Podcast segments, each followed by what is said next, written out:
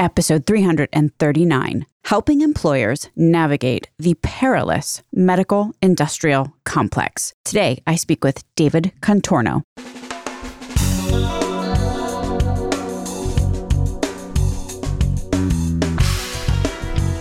American healthcare entrepreneurs and executives you want to know. Talking. Relentlessly seeking value. Let's just start here. As a general construct, insurance carriers have every incentive for health insurance premiums to go up every year. If you're an employer, that is a material fact. Is it counterintuitive? Maybe. Except if you're an employer and your premiums are going up year after year, it begs the question why every single year the already extravagant amount you pay continues to go up way more than the inflation rate. You'd think that if your broker and your plan administrator were so great at their fiduciary responsibility over your self insured plan, that this wouldn't be happening. Oh, right. Whose ever PPO network you're using, they don't have any fiduciary responsibility over your self insured plan. You do, all you CFOs and CEOs and benefit professionals out there. Well, wait, I misspoke. Plan administrators do have fiduciary responsibility to their shareholders. The CEO of CVS Aetna made $36 million in 2019. He's clearly very good at that job. The rest of them are too. I'm not singling anyone out here. And also, this podcast is not investment advice. In short, as previously stated, most major insurance carriers and the brokers they pay commissions to have every incentive for your premiums to go up every single year. That's where we're at, folks. It's an open secret. Yet so many are just getting so wildly taken advantage of by carriers and brokers whom they have really put their trust in. If you work for a self-insured employer, tell your CFO, CEO to listen to the show. Or if you are a CEO, CFO, or a benefits professional in charge of healthcare benefits, welcome. I hope this information is helpful. My guest today, David Contorno, has been in the benefits industry longer than he hasn't been in the benefits industry. I think he started working in a benefits brokerage when he was like 17 or something. Currently, he's the founder of E Powered Benefits. Today, we talk about the keys for self insured employers that lead to better health for their employees at something like 20% or more lower costs. Here's some of the imperatives for employers that David digs into today. Key number one advanced primary care, really valuing primary care providers who do not work for hospital systems and therefore are not subjected to the ball and chain of perverse incentives that David talks about at some length today. Key number two getting cost and quality data so you can make prospective choices and not get hit in the back of the head with an after the fact gotcha in the form of an overpriced bill that you are now obligated to pay. Let me bring up all the articles lately in the New York Times and elsewhere, people paying hundreds of thousands of dollars for something that should cost a fraction of that. Most of them have, in air quotes, good insurance. Keep that in mind from their employer. Also, keep in mind that most of these stories that hit the news are the ones where some poor employee got stuck with the bill, not the metric ton of other examples where the self insured employer was on the hook. If you're an employer, you can get ahead of these gotcha moments. It's, I mean, it's textbook risk mitigation, if nothing else. Key number three create benefit designs to help employees find and incent them to use the highest quality providers charging a fair price. Listen to the episode 334, link in the show notes, the episode with Sunita Desai for more on the topic of incenting consumerism. Key number four know how your broker gets paid. If someone is paying your broker a commission and it isn't you, then your broker makes more money when your premiums and rates go up. They are a sales rep getting paid to make someone else money off of you. Key number five get a handle on your pharmacy spend. David gets into some nuances here, which are super interesting. My name is Stacey Richter. This podcast is sponsored by Aventria Health Group. David Contorno, welcome back to Relentless Health Value. Thanks for having me, Stacey. If everyone has the same incentive, which should be to help an employee slash patient slash member get better care at a fair cost, then everybody across the spectrum sh- should actually win, except those trying to profiteer, I would anticipate. Yeah, I mean, I think you dramatically increase the odds of that occurring. That flow of money is really powerful. And one of the things that I hope to bring a little more clarity to in the course of this podcast is what are those incentives? How does an insurance carrier make money? How does a broker make money? How does a brokerage agency that a broker works for make money? How do pharmacy benefit managers make and maximize money? How do the local health systems make and max- how do doctors make and when you look at all that and you understand it, then the results that we're getting in our healthcare system become just incredibly clear. And I will tell you that what's required to correct those things is not really a massive degree of intellect or even innovation. It's really just applying sound economic principles that we often take for granted in other sectors of the economy. It's just kind of doing scenario planning the whole way out to the end. And to your point, it's not like it's incredibly, the system is designed to produce the results that it produces after all, right? So mm-hmm. no one should mm-hmm. be shocked. But there is a roadmap for self insured employers who, who want to take control of their healthcare costs and actually get the most for their dollar. I mean, in general, I don't know if you would agree or disagree, but very top line, like we know what to do, right? Mm-hmm. Yeah, absolutely. I think for the the more sophisticated employers, I'm going to use a phrase that I bet you they're very used to in other sectors of their of their business. They need to put on their procurement hat. They need to understand that they're in the healthcare business, whether they wanted to be, whether they thought they were, whether they planned to be. They're in that business when they're looking at other parts of their business. And it could be as simple as procuring office supplies. You know, they don't just allow some other company to manage that with no insight or visibility. They know and they can find out what a paperclip costs them. And if they could understand and know what an x-ray costs them or knee surgery, then then they would start to understand how dysfunctional even the lack of some of that information is, let alone when you do get answers. And so I think if they were to put on that efficiency hat and recognize that it is incumbent upon a business, both financially, fiduciarily, and morally and ethically. It should be incumbent upon every business owner to make sure with 100% certainty and visibility that their plan is operating in the best interests of all of its participants, both financially and clinically. And if you look at how the large carriers handle decisions and you look at how they maximize their revenue and their profit,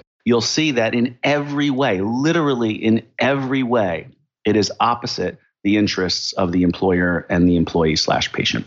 So then I'm assuming that one of the things, let's just say way station number one in your what should employers do roadmap is not work with entities who are working for their shareholders, not necessarily their clients, is what I'm understanding. Yep. Correct. And I'd be fine if the way that they maximize value to the shareholders also brought value to the members and the employers. So here's the deal. And this is the example I give. Let's pretend that I run United Healthcare's fully insured business, which is their most profitable sector on the insurance side. And in every state, I have to file my rates for next year around now. Let's just pick a state, New York State. So in order for me to set my rates in New York State as United Healthcare, I need to first identify what the largest expenses in the plan are going to be, at least a prediction of that. And those are always, of course, in any health plan, the cost of medical care and prescription care.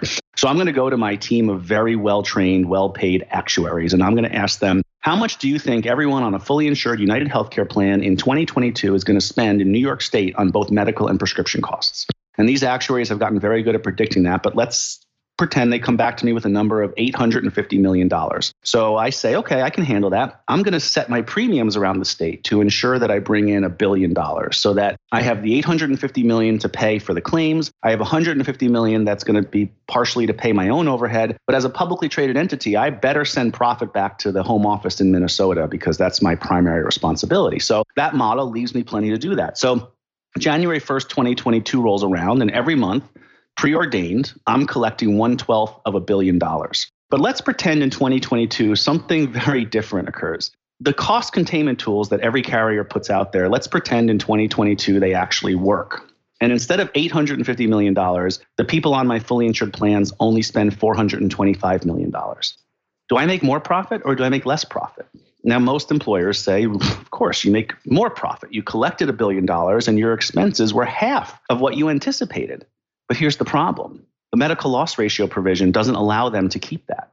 It says that they must spend 85 cents of every dollar they collect on healthcare costs. So they would not only have to return the 425 million in claims they didn't spend, but that still doesn't get them to 8515. They would also have to return 75 million of the overhead and profit that they anticipated on that billion dollars. So if claims go down in any given year, the carrier will actually have less revenue and less profit. One of the reasons why you're saying it's less profit is because 15% profit on a bigger number is, is a bigger absolute number. So if they start giving back money, then they're only making 15% off of $450 million, for example, instead of $850 million.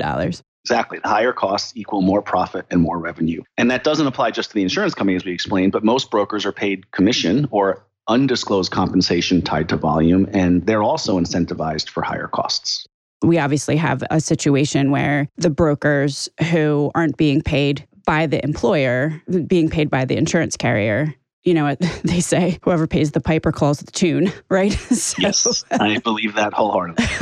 All right okay so say i'm a self-insured em- employer then. Does the money get returned to me then? I mean obviously i'm self-insured that should mean that it would correct well, it would, but here's the problem. It's unlikely to occur because even though you're self funded and even though the medical loss ratio doesn't apply to your plan, you still put your plan on all the same claims adjudication platforms, medical management rules, PPO pricing, in which those rules do occur. So you've not only put yourself in just as dysfunctional an environment as if you were fully insured, but you've taken any risk the carrier had off of their shoulders and put it squarely onto yours. And that just makes absolutely no sense to me. The, self insured employers that we're talking about right now are the ones who use a major carrier as the entity that is managing their self insured plan. Yes, but if you go with an independent administrator and you still slap on a large carrier PPO network and one of the big three pharmacy benefit managers, you might be nibbling around the edges a little bit. I'm not going to say you haven't done a little bit of good, but it's going to be negligible at best because, the, again, the huge majority of costs in any health plan are medical costs and prescription costs. And when you tack on a Cigna PPO network and Express Scripts as your PBM, you've preordained the huge majority of your costs to be the same. So even if you're going to save 20%, it's going to be 20% of 20% maybe of the plan, which is a 4% savings, not something that's really to write home about. Earlier at the top of this conversation, you were talking about putting a procurement hat on as an employer. So mm-hmm. if I put my procurement hat on as an employer, why wouldn't I hire a, you know, you never got fired for hiring IBM, right? You probably also never got fired for hiring Blue Cross and Blue Shield. Yeah, right. But if I've got my procurement hat on, why wouldn't I call up Blue Cross Blue Shield, any of these large carriers, and say, well, give me all of my charges and I will go through them. And then you'd be able to figure that out, correct? Unfortunately, no, because getting data is pretty difficult from the carriers, even in a self insured model. But when you do get it, it's going to be, first of all, backwards looking. So there's nothing you can do about something that's already occurred. And if you ask about future expenses, they're going to not know. And I, I, and when I say future expenses, I don't mean can you tell me what my costs are going to be next year? I mean if one of my employees went for a knee surgery at this hospital on this day, what would the cost be? And they're not going to be able to tell you. And if they can't tell you what the cost is going to be, how can you possibly do anything about it? I think the biggest issue here is they've couched themselves especially around pricing in these confidential non-disclosure environments. And now you can't do anything before it occurs. And it's once it's already occurred the damage is already there. Large employers i mean really large employers jumbo employers who have had crackerjack benefits teams mm-hmm. that are able to really be knowledgeable procurers of healthcare, mm-hmm. but it's becoming less of a mystery how to do this. A self insured employer who has actually a legit plan that takes everything that you're saying on board, mm-hmm. what are they tending to do? Like, what are the four or five things? One thing that's picking up a lot of steam is dramatically enhancing primary care. The problem with devalued primary care is it's so devalued that most people pass over the primary care provider and go right to the specialist. So, for example, if they have a back pain, they go right to the back surgeon. Well, I'm sure you've heard to a hammer, everything looks like a nail. What does everything look like to a back surgeon? Back surgery. That's what they do, that's how they get paid. So, it only incentivizes higher cost, higher intervention care than might otherwise be necessary in the hands of a primary care physician, which really is a diagnostician. Their job is to determine what's wrong with you and only call in a specialist when it reaches a level above their training. So I think investing in primary care and again, we mentioned some of the perverse incentives, but I want to tell you how the average primary care doctor is compensated when they work for the large local healthcare system. There's two factors predominantly that influence their pay. One is volume of patients. The more patients they see in a day, the more money they make. Of course, the more patients they see in a day, the less time they spend per patient, and the quality of care goes down. The other thing, and this is a lesser known metric, how much revenue that provider is generating in other parts of the healthcare system. So even if I do go to my primary care doctor first in this environment, his most profitable path is to get me out of his office as quickly as possible, which might involve an opioid or a pain medication, which I know you know is part of why we have an opioid epidemic in this country, and then refer me to his buddy, the back surgeon. That's going to maximize his or her profit. But that's going to put me in a situation where the most expensive, most traumatic care is most likely to occur. So, investing in primary care is one thing. The second thing is total transparency. You know, I'm sick and tired of these carriers when we ask for data saying, we can't give that to you because of HIPAA. No, HIPAA doesn't say an employer can't have that information. Actually, ERISA says the employer must have that information. What HIPAA says is that if the employer does have that info, they must do certain things to protect it. That's what HIPAA says. So they push back on HIPAA. They push back on laws that employers are not familiar with to scare them into thinking they're going to be out of compliance because who should know healthcare laws better than health insurance companies? Nobody should. But yet they spout incorrectly about the laws all the time. So total transparency and being able to get any bit of data on your plan, your money, anytime is also important. The third thing is being able to do common sense things. Like the price and quality of healthcare varies so much. And if you look really deep, you'll see that they tend to be inversely related to each other in healthcare. So as quality goes up, cost frequently goes down. And the metric that drives that is frequency. The more frequently a doctor and hospital do a particular procedure, the better they do it. And surprise, surprise, the more efficiently they do it, so the lower the cost. And the variation in price can be an order of magnitude of a thousand percent or more. So much so that if you could do something to motivate the patient, the employee, to go to where the quality is higher and the cost is lower, so have them pay nothing and the cost is usually so much lower that the health plan is still saving a boatload of money, regardless of waiving the out of pocket. Now, that makes total sense to do, but you will never be able to do that in a carrier based model for two reasons. One is it's contrary to the revenue of the carrier. So you're going to actually lower their revenue if you did that. And that would violate their only fiduciary responsibility, which is to their shareholders. But more importantly, what I think people don't really understand is that these large health systems, and there's oftentimes several in every every major market, and at least one even in the less major markets. If a local health system left the network of one of the carriers, then every employer in that market is going to leave. So think about this for a second. We're trusting two really large, powerful entities in a completely blindfolded manner to negotiate the bulk of our healthcare costs in a closed door environment and they both benefit from costs going up. And I understand that most employers don't understand that that's what's occurring, but now you do. For anyone listening to this, now you know. And if you doubt any of this, ask questions, research it. I promise you'll find the answers what self insured employers are doing who have decided to put their procurement hats on and really, I mean, effectively not get taken advantage of by these profit seeking entities is to dramatically improve primary care, advanced primary care. There's a bunch of different names for it. Number one. Mm-hmm. Number two, demand total transparency as ERISA, frankly, demands. And then number three, do common sense things. And it sounds like one of them is aligning a benefit design around, frankly, what's best for the employee as well as the employer. There's plenty of win wins. And one of them, obviously, is helping employees get to a provider that has high quality and that data is more and more available you know, which surgeons have fewer complications, any number of quality metrics that are out there, number one. And then number two, which ones are actually charging a fair price.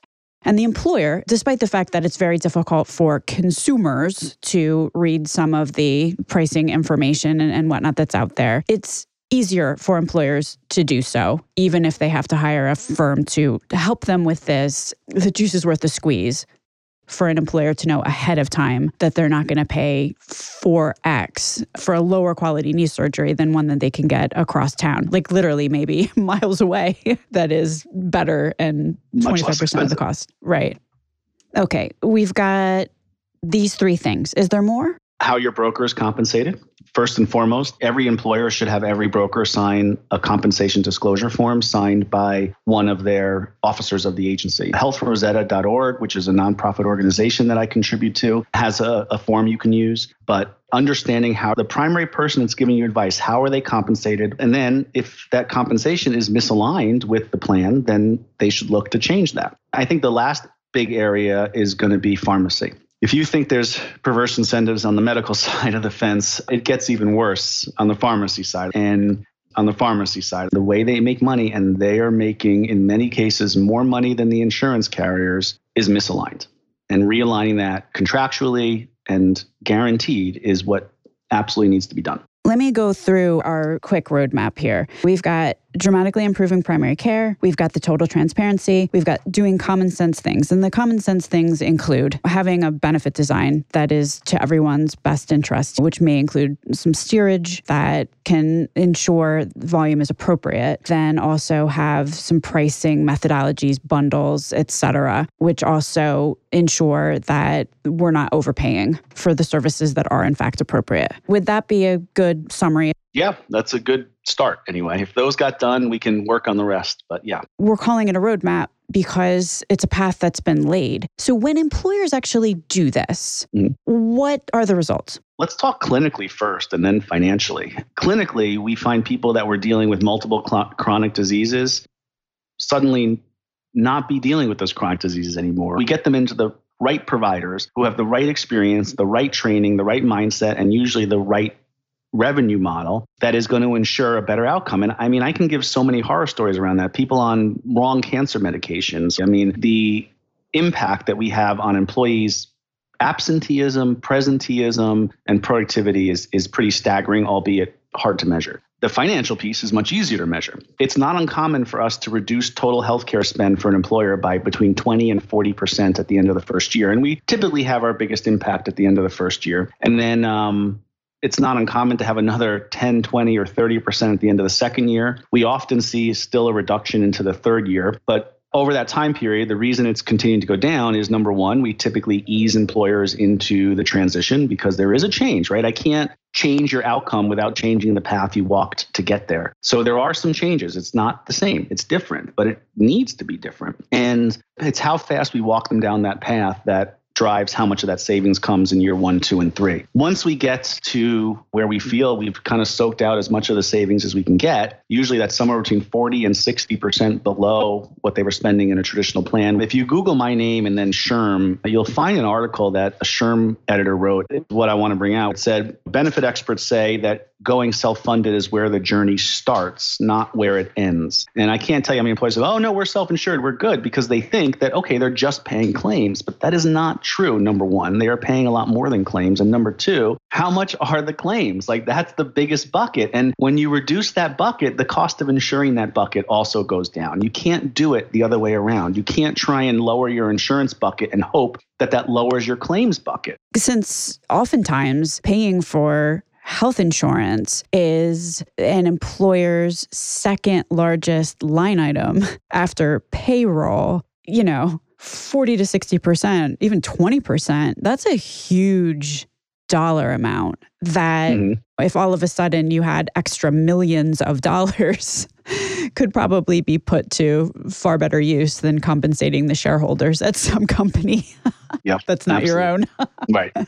As you sort of alluded to, obviously there's a lot of fear here because we don't have the vast majority of employers in this country who are saving half on their healthcare. You, you know, there's obviously some great allure to going the, in quotes, what's perceived to be the safe route, at least thus far. So there's this messy middle, the retaining and attracting new talent question. You know, like we have to say that we've got the best BUCA plan that everybody knows because when new employees are or trying to t- attract new talent or keep it, not having these brand names may be considered a, a problem. Is that something that you see as an actual issue for yeah. the clients that you work with? Yes, absolutely. They want a brand name health insurance company, they want a brand name broker, and they want a brand name healthcare system. But all of those things come at a very high price, both physically and financially. I mean, I would so much rather know that my healthcare is good than it's recognizable. I would so much rather know that my health insurance is good than it be recognizable. I mean, if most employers truly understood how badly these carriers and health systems are taking advantage of them, and I, I don't know if it's because of the hiding of the taking advantage of or just the sheer volume of it that they feel overwhelmed, but they don't even recognize. And I often liken it to Stockholm syndrome. We, the entire country has Stockholm sy- syndrome with the insurance companies. And it's not just the health systems, it's brokers, employers, patients, doctors, maybe the most doctors. They hate the insurance companies, but yet they're forced to ask them for permission before they can give any test, any drug, any medication. And listen, some of the doctors caused this because when we flipped to a fee for service environment 30 or 40 years ago, doctors quickly realized the more services they provide, the more fees they get. So they started to overtest, overprescribe, overtreat. And mm-hmm. medical management and pre-cert sort of brought the hammer down, I think, in the wrong way, in the opposite direction. But in any event, it is where we are. So and if there's any doctors listening to this, when we find a practice that is fully aligned, and there's a couple of requirements and prerequisites that make that so, we remove all pre-cert, prior auth, step therapy from that provider. Literally, if they say it's medically necessary, they do not need to ask permission. It's covered, done. So our plans don't just make the employer's finances better. They don't just make the employees' finances better. They also make the employees' health better and they make the doctors' lives better that cooperate and collaborate to, again, bring those better outcomes. It's interesting how many physicians feel like they're not affected by financial incentives and just any amount. If you want to be evidence-based about it look at the research. Everyone is affected. It's you're affected i'm affected. Everyone is affected by the financial incentives in the marketplace. There's just also a huge research into conflicts of interest in oncology drugs. It's just it's mm-hmm. so prevalent sadly amongst the you know medical profession. And i think one of the reasons why is this denial that it exists mm-hmm. so there's that is there anything that i neglected to ask you david that you want to mention here i think i mean we've covered a lot of things i just the only fear that employers should have and if they have any other fear they're not understanding this type of model. The only legitimate fear that employers should have is how do they message these changes in a way to the employees that get them to understand that this is for them. And that should be the biggest challenge they focus on because we can handle everything else. We got it. We'll make it happen. But how you the leadership that you have with your employees and your ability to stand up before them and say, I'm not doing this to you, I'm doing this for you, and having the credibility and leadership skills that your employees not only believe you, but support you and want to get behind you in doing this. If we just make that occur, we're going to be successful. Got it. And the, that's the, it's that change management that when we fail, it's that that failed. Very rarely do we, no, that means not very rarely, never have we failed financially, not once. But the amount of pushback and noise that come from the employees, especially at the beginning, is largely driven by the leadership of the company. And there's only so much that we can do to influence that. Change management is a whole industry for a th- reason, right? Absolutely. David, if someone is interested in learning more about e powered benefits, where can they go for info? I suggest on LinkedIn is great. You can also Google either my name eh, or my partner's name, Emma Fox. She puts out a lot of content and um, has a little bit of a different approach, but utilizing you know the same strategies and the same aligned incentives and the same results. We are not looking to keep these ideas proprietary. As a matter of fact, we believe the more we share them, the more brokers and consultants that embrace them, the more employers and employees that embrace them, the better it's going to get and the more it's going to raise the tide of all the ships that are trying to do this. I firmly believe that this is not going to be fixed by Wall Street. It's not going to be fixed by Washington, D.C., and it's not going to be fixed by large employers. It's not going to be a million employee company like Walmart. It's going to be 100,000, 100 in person companies doing this. And so if you're a small business, 20, 50, 100, 300, 500, a couple thousand employees or more, you have an opportunity before you to fix this, not just for yourself not just for your family, not just for your employees, and not just for their families, and not just for your owners or shareholders, but for the country. And I know that might sound a little melodramatic, but this has to happen. And if it doesn't happen, the system's going to break and it's going to be picked up by entities that are, I think, only going to make the situation worse. And I think we have a closing window here to create a healthcare system and a health insurance system based on free market principles, the principles that we've embraced as a country, the capitalistic principles. I want people to make money, but I want them to make money in an honest, genuine, and aligned way. And that's not what's going on in healthcare right now. And you work with both brokers. So you can mm-hmm. be a consultant's consultant, so to speak, as well as directly with employers yourself. Is that correct? Yep. Yep. Absolutely. We mentor brokers uh, and consultants around the country. And it's epoweredbenefits.com? Yep, that's our website. David Contorno, thank you so much for being on Relentless Health Value today. Thanks, Stacey. Links to everything discussed on the program today can be found at relentlesshealthvalue.com. If you visit the website, relentlesshealthvalue.com, you will also find a complete listing of all of the shows that we have published thus far with leading entrepreneurs and executives in the healthcare space today. Another cool feature is, you know, you can subscribe to the show so that every week the episode is automatically sent to you. So you don't have to remember to go to the website to download it. Thanks so much for listening.